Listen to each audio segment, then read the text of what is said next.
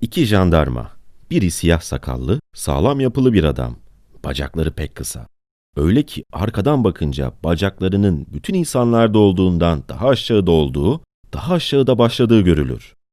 Öbürü ise uzun boylu, zayıf, dimdik bir sopa gibidir. Koyu kızıl renkli seyrek bir sakalı vardır. İkisi de il merkezine soyunu sopunu hatırlamayan bir serseriyi götürürler. Birinci jandarma sallana sallana yürür. Her yanına bakınır. Kah bir şeyi, kah kolunu, kah bir samanı çeker. Uyluklarına vurur, bir şeyler mırıldanır.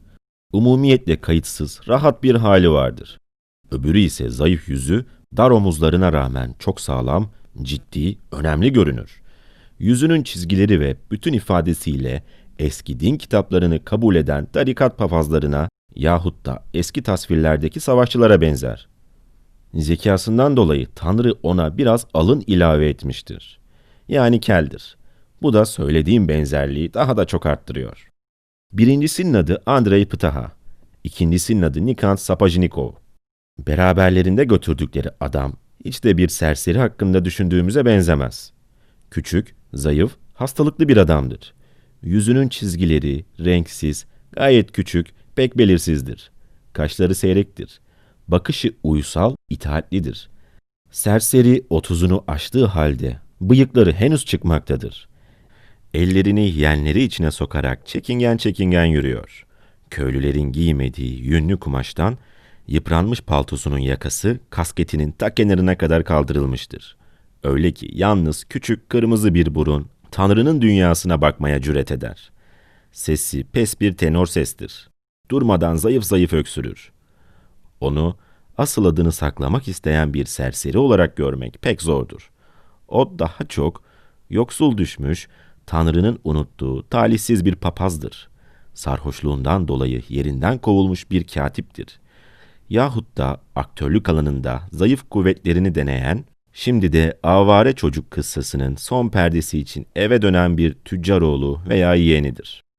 Sonbaharın içinden çıkılmaz çamuruyla nasıl savaştığına bakılırsa, Rus manastırlarının birine giden, her yerde rahat, günahsız bir yaşayış arayıp da bulamayan bir manastır sofusudur. Yolcular çoktan beri yürümektedir. Ama etrafındaki küçük bir toprak parçasından bir türlü kurtulamazlar.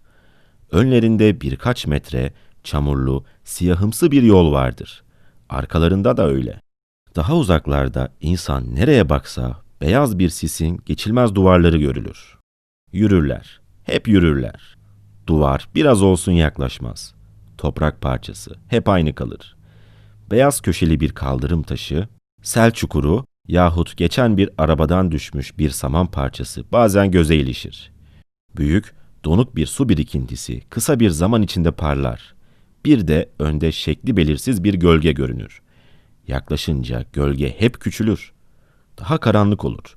Daha da yaklaşınca yolcular ellerinde rakamı silinmiş, bir yana eğrilmiş bir kilometre direği yahut zavallı küçük bir kayın ağacı Yol kenarlarında dilenen bir dilenci gibi ıslanmış ve çıplak bir ağaç, üzerlerindeki son sarı yapraklarla bir şeyler mırıldanır. Bir yaprağı düşer, bir yaprağı tembel tembel uçar. Bundan sonra tekrar sis, çamur, yolların kenarında siyahımsı otlar görülür. Otlar üzerinde donuk, bulanık gözyaşları vardır. Bu gözyaşları toprağın yaz güneşini karşıladığı, sonra uğurladığı zaman dökülen o rahat sevincin gözyaşları olmadığı gibi bıldırcınların, bıldırcın kılavuzlarının susuzluğunu gideren gözyaşları da değildir. Yolcuların ayakları ağır, yapışkan çamura batar. Her adım bir gayret ister. Andrei Pata biraz heyecanlıdır. Serseriyi bir süzer. Bu canlı, içki içmez insanın nasıl olup da adını hatırlayamadığını anlamaya çalışır. Sen Hristiyan mısın diye sorar. Öbürü uysal uysal, Hristiyanım diye cevap verir. Hım, demek seni vaftiz ettiler. Tabii, ben Müslüman değilim ki. Kiliseye giderim, perhiz tutarım, gerektiği zaman et yemem, dini bütün bir adamım. Adın ne? Nasıl istersen o adı ver. Andrei Pata omuzlarını silker. Büyük bir şaşkınlık içinde uyluklarına vurur. Nikadır Sapojinikov ciddi ciddi susar. O, Andrei kadar saf değildir. Bir Hristiyanı adını insanlardan gizlemeye zorlayan sebepleri gayet iyi bildiği bellidir. Manalı yüzü soğuk ve serttir. Durmadan yürür. Arkadaşlarıyla boşuna gevezelik etmeyi kendisine yakıştıramaz. Sanki herkese, hatta sise bile zekasını göstermeye çalışır gibi bir hali vardır. Andrei Pata devamla Allah Allah gel de çık işin içinden der. Müzik desen değil, efendi desen değil, sanki ikisi ortası bir şey. Geçenlerde havuzda kemerimi yıkıyordum. Elime bir hayvan geçti. Parmak kadar bir şey, kuyruğu da var, galsamaları da var. İlk önce balık dedim ama baktım Allah cezasını versin ayakları var. Hayvan mıdır, balık mıdır, şeytan bilir. İşte sen de öylesin. Mesleğin ne? Serseri, ben müjikim, köylü soyundanım der. İçini çeker. Anneciğim köle hizmetçilerdendi. Ben gerçi ilk bakışta bir köylüye benzemem. Doğru. İşte benim talihim böyle çıktı. Anneciğim beyefendilerin yanında dadı olarak çalışırdı. Onlardan her zevki alırdı. Benim de işte kanım, tenim onundur. Ben de efendinin evinde kalırdım. Annem beni şımartır, hep yetiştirmek, basit halimden kurtarıp iyi insanlar arasına sokmak isterdi. Ben yatakta yatar, her gün gereği gibi yemek yer, küçük beyzade pantolonu, yarım çizme giyerdim. Annem ne yerse bana da yedirirdi. Beyefendiler ona elbise verirler, annem de beni giydirirdi. İyi yaşadık. Çocukluğumda yediğim şekerleri, pastaları şimdi satsak iyi bir at alınabilirdi. Anneciğim bana okuyup yazma öğretti. Ta çocukken bana tanrı korkusunu aşıladı. Beni öyle yetiştirdi ki şimdi hiç kaba, köylüce bir söz söylemiyorum. Vodka içmiyorum kardeş, iyi de giyiniyorum. İyi bir sosyetede gerektiği gibi davranıyorum. Annem hayatta ise Tanrı sağlık versin. Öldü ise Tanrı ruhunu bağışlasın. Serseri, seyrek kısa saçlı başından şapkasını çıkarır, gözlerini yukarı kaldırır, iki defa istavroz çıkarır. Nihayet erkekten ziyade koca karı sesine benzer sesiyle kelimeleri uzata uzata, Tanrım, ona rahat, güzel bir yer ver, der. Kulun Kisemiye'nin günahlarını bağışla. Anneciğim olmasaydı ben herhalde hiçbir şeyden anlamayan basit bir köylü olarak kalırdım. Şimdi dostum ne sorarsan sor her şeyi bilirim. Din kitaplarını, dünya kitaplarını, her türlü duaları, ilmi hali bilirim. Zaten Tanrı buyruğuna göre yaşarım. İnsanlara kötülük etmem. Vücudumu temizlik, fazilet içinde tutarım. Zamanında perhis tutarım. Zamanı gelince de bozarım. Bazı insanlar sadece vodkadan, oburluktan zevk alırlar. Bense boş zamanlarımda bahçeye oturur, yalnız kitap okurum. Hep okurum. Sonra ağlar, ağlarım. Niye ağlarsın? Dokunaklı yazarlar çünkü. Bir kitaba beş kapik bulur verirsin ama durmadan ağlar, feryat edersin. Pıhata, baban öldü mü diye sorar. Bilmem kardeş, işlenen günahı niye saklayayım? Babamı tanımıyorum. Bana öyle geliyor ki annemin pit çocuğuyum. Anneciğim bütün ömrü boyunca hep beyin yanında oturdu. Basit bir köylüye varmak istemedi. Andrei Pahata alaylı alaylı gülümseyerek demek beyiyle dedi. Evet doğrusu kendisini koruyamadı. Gerçi temiz, Tanrı'dan korkan bir kadındı. Ama bakirliğini koruyamadı. Şüphesiz büyük bir günah ama şimdi belki de damarlarımda asilzade kanı dolaşır. Kibar zatım doğrusu. Bu asil adam bütün, hafif, tatlı bir sesle dar alnını buruşturup kırmızı, üşümüş burnundan gıcırtılı sesler çıkarıp anlatır. Pıtaha dinler. Ona şaşkın şaşkın yan bakar. Durmadan omuzlarını silker. Altı verst kadar yürüdükten sonra jandarmalarla serseri bir tümsek üstünde otururlar. Andrei Pıtaha mırıldanarak, köpek bile kendine verilen adı hatırlar der. Benim adım Andruşka'dır. Onunki Nikant. Her insanın kutsal bir adı vardır. Başka bir adla çağrılmaz. Serseri ah çeker. Şakağını yumruğuna dayayarak, benim adımı bilmek kime gerek der. Benim de ne işime yarar? İstediğim yere gitmeme izin verselerdi, durum bugünkünden daha kötü olurdu. Arkadaşlar, ben kanunu bilir bir adamım. Şimdi ben adını hatırlayamayan bir serseriyim. Başıma gelebilecek en büyük bela Doğu Sibirya'ya gönderilmektir. 30-40 kadar da kırbaç yerim. Ama asıl adımı söylersem tekrar küreye gönderirler. Yoksa küreye mi hüküm giydin? Çektim. Dört yıl tıraşlı kafayla dolaştım. Zincir taşıdım. Niçin? Adam öldürmedim. Daha çocuktum. 18 yaşlarındaydım. Anneciğim beyin bardağına yanlışlıkla soda, limon tuzu yerine sıçan otu koymuş. Kilerde çeşit çeşit kutular vardı. Birbirine kolaylıkla karıştırılabilirdi. Serseri içini çeker, başını sallar. O temiz insandı der. Ama kim bilir başkalarının ruhu kapalı kutudur. Belki dikkatsizlikle, belki de beyin başka bir hizmetçiye yakınlık göstermesini, böylece kendisine ettiği hakareti hazmedemediği içindir. Belki de bile bile yapmıştır. Küçüktüm. O zaman daha her şeyi bilmezdim. Şimdi hatırlıyorum. Bey gerçekten başka bir odalı kalmıştı. Anneciğim de çok üzülüyordu. Bu olaydan sonra iki sene kadar mahkeme sürdü. Annem 20 yıl kürek cezası giydi. Ben ise yaşım küçük olduğu için 7 yıl. Senin suçun neydi? Suç ortaklığı. Bardağı beyi veren bendim. Her zaman böyle olurdu. Annem sodayı hazırlar, ben verirdim. Tabi bütün bunları kardeş, Tanrı huzurunda söyler gibi söylüyorum. Kimseye anlatmayın. Pıtaha, canım kimse bize soracak değil ya, dedi. Demek sen kürekten kaçtın. Kaçtım dostum, kaçtım. Kaçanlar 14 kişi kadar vardık. Tanrı razı olsun. Arkadaşlar kaçtılar da beni de yanlarına aldılar. Şimdi siz söyleyin. Ne diye adımı söyleyeyim? Söylersem gene küreye gönderirler.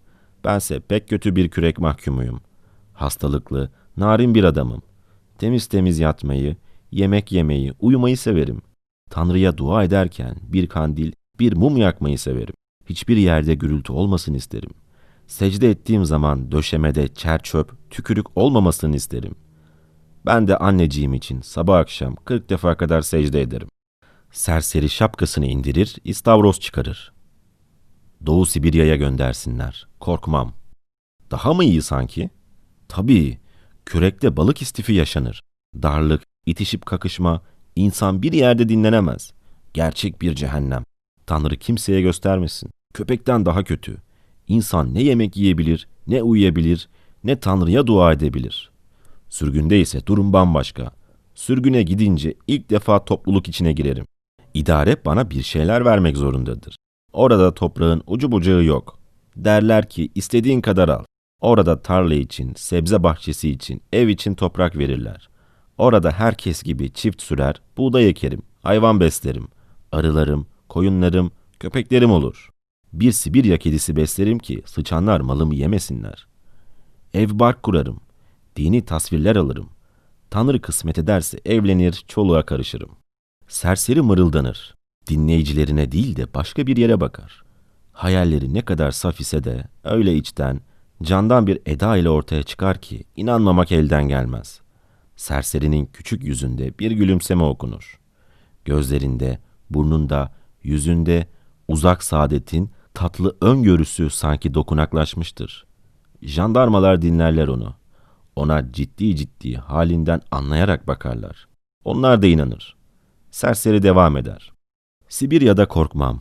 Sibirya burası gibi Rusya'dır. Orasının da aynı tanrı, çarı vardır. Orada da seninle nasıl konuşursam öyle konuşurum. Orada daha çok hürriyet vardır. İnsanlar daha iyi yaşarlar. Her şey daha iyidir. Orasının nehirleri buradakilerden daha iyidir. Orada balıklar hesaplanamayacak kadar çoktur. Benimse kardeşler en büyük zevkim balık tutmaktır. İstersen bana ekmek verme ama bir olta verip bir yere oturmama izin ver. Olta ile de tutarım, ağ ile de tutarım, sepetle de tutarım. Buzlar çözülünce de kepçe ile tutarım. Gücüm yetmediği için beş kapik verip bir köylüye tuttururum. Allah'ım ne zevktir o. İnsan bir yayın balığı, bir kefal tutarsa sanki kardeşini görmüş gibi sevinir. Tabi her balık için ayrı usuller lazım. Birisini kurtla tutarsın, birini kurbağa ile, bir başkasını sivrisinekle. Bütün bunları bilmek lazım. Mesela yayın balığını alalım. Yayın balığı kaba bir balıktır. Ne verirsen yer. Turna balığı sazan balığını sever. Kefali sığ yerde tutmaktan büyük bir zevk yoktur. Oltayı 20-30 metre uzağa kor, ucuna ağır bir şey değil de bir kelebek, bir mayıs böceği takar bırakırsın. Öyle ki bunlar suyun üzerinde yüzer, sen de suda pantolonunu çıkarır, oltayı bırakırsın. Turna ise birdenbire sicimi çeker. Yemi aşırmamasına dikkat etmek lazım. Kımıldadığını duyar duymaz hiç bekleme. Hemen çek. Hayatımda hu hu ne çok balık tuttum. Kaçtığımız zaman arkadaşlar ormanda yatarken ben uyumaz nehre inerdim. Nehir orada geniştir, çabuk akar, kıyıları sarptır. Müthiş bir şey doğrusu. Kıyılarda hep bakir ormanlar vardır. Ağaçlar da öyle ki insanın yukarı bakınca başı döner. Buradaki fiyat da orada her çama 10 ruble verilir. Hayallerim bu darmadağınık baskısı altında geçmişin sıkıntılı hayalleriyle, saadetin tatlı beklentisiyle zavallı adam susar. Sanki kendi kendine mırıldanıyormuş gibi sadece dudaklarını kımıldatır. Donmuş saadet gülümsemesi yüzünden silinmez. Jandarmalar susar, düşünürler. Başlarını önlerine eğmişlerdir. Sonbahar sessizliği içinde soğuk, tatsız bir sis topraktan üçünün ruhuna işler. Gözleri önünde bir hapishane duvarı gibi gerilip de ona iradesinin sınırlarını gösterdiği zamanlarda hızlı akan, geniş, sarp kıyılı nehirleri, geçilmez ormanları, uçsuz bucaksız bozkırları, dağları düşünmek insana tatlı gelir. Hayal gücü sabah erken erken gökyüzünde şafağın pembeliği daha inmeden ıssız, sarp kıyıdan geçen bir insanın küçük bir leke olarak yürüyüp geçtiğini çizer. Sel yatağının iki yanında taraça halinde yükselen direklik ulu çamlar her tarafa sert sert bakar. Sert sert homurdanır. Kökler, kocaman kayalar, dikenli fidanlar yolunu keserler. Ama o bedence kuvvetli, ruhça cesurdur. Ne çamlardan, ne taşlardan, ne yalnızlığından, ne de her adımını tekrarlayan o kuvvetli yankıdan korkar. Jandarmalar hiç yaşamadıkları o serbestlik hayatının hallerini kafalarında canlandırırlar. Hatırladıkları, çok eskiden işittikleri belli belirsiz şeyler midir? Yoksa o hürriyet hayatının hayalleri onlara eski hür atalarından mı geçmiştir bilmiyoruz. Şimdiye kadar hiç söz söylememiş olan Nikat Sabjinikov ilk olarak sessizliğe son verir. Serserinin bu güzel saadetine gıpta mı etmiş Yoksa ruhunda bu saadet hayallerinin içinde yüzdükleri kurşuni sisle, siyahımsı çamurla denk düşmediğini mi fark etmiştir? Ama serseriye sert sert bakar. Der ki, evet öyle, bütün bunlar güzel, iyi. Ama kardeş, sen o serbest yerlere varamayacaksın ki. Nereye gideceksin, nereye? 300 vers yürür, sonra da ruhunu Tanrı'ya teslim edersin. Altı vers yürüdük, soluğun kesildi. Çok zayıfsın sen.'' Serseri yavaş yavaş Nikandr'a döner. Yüzündeki o mesut gülümseme kaybolur. Jandarma ciddi yüzüne korku ile suçlu suçlu bakar. Herhalde bir şeyler hatırlar. Başını önüne eğer. Ortalığa tekrar bir sessizlik çöker. Üçü de bir şey düşünürler. Jandarmalar ancak Tanrı'nın düşünebileceği şeyi, yani onları o hür memleketten ayıran mesafeyi ölçmek için kafa yorarlar. Serserinin kafasında ise mesafeden daha açık, daha belirli, daha korkunç hayaller birbirini kovalar. Önünde canlı olarak uzun mahkeme safhaları, kürek, sürgün zindanları, mahpusların koğuşları, yoldaki yorucu duraklar, sert kışlar, hastalıklar, arkadaşların ölümleri. Serseri gözlerini suçlu suçlu kırpar. Üzerinde küçük ter damlaları görülen alnını kolu ile siler. Sanki sıcak bir banyodan yeni çıkmış gibi sık sık solur. Sonra öbür kolu ile alnını siler. Korku ile etrafa bakar. Pıtaha öbürüne hak vererek, doğru der, varamazsın. Sen hiç de iyi yol yürümüyorsun. Kendine bak, bir deri bir kemik kalmışsın. Ölürsün kardeş. Nikant, tabii ölür der. Nereye varacak? Onu şimdiden hastaneye yatırırlar. Adını unutan adam, katı yürekli yol arkadaşlarının sert, kayıtsız yüzlerine bakar. Kasketini çıkarmadan gözlerini fal taşı gibi açarak Çabuk çabuk istavros çıkarır. Tir tir titrer, başını sallar. Üzerine basılmış bir tırtıl gibi bütün vücudu kıvranıp büzülür. Nikant kalkarak, eh gitme zamanı geldi der. Dinlendik. Bir dakika sonra yolcular çamurlu yolda gitmeye başlarlar. Serseri daha da çok büzülerek ellerini yenlerine daha da çok derin sokmuştur. Pıtaha susar. Denizin ötesindeki sesler kanalıma abone olmayı ve beni Instagram hesabımdan takip etmeyi unutmayın. Görüşmek üzere.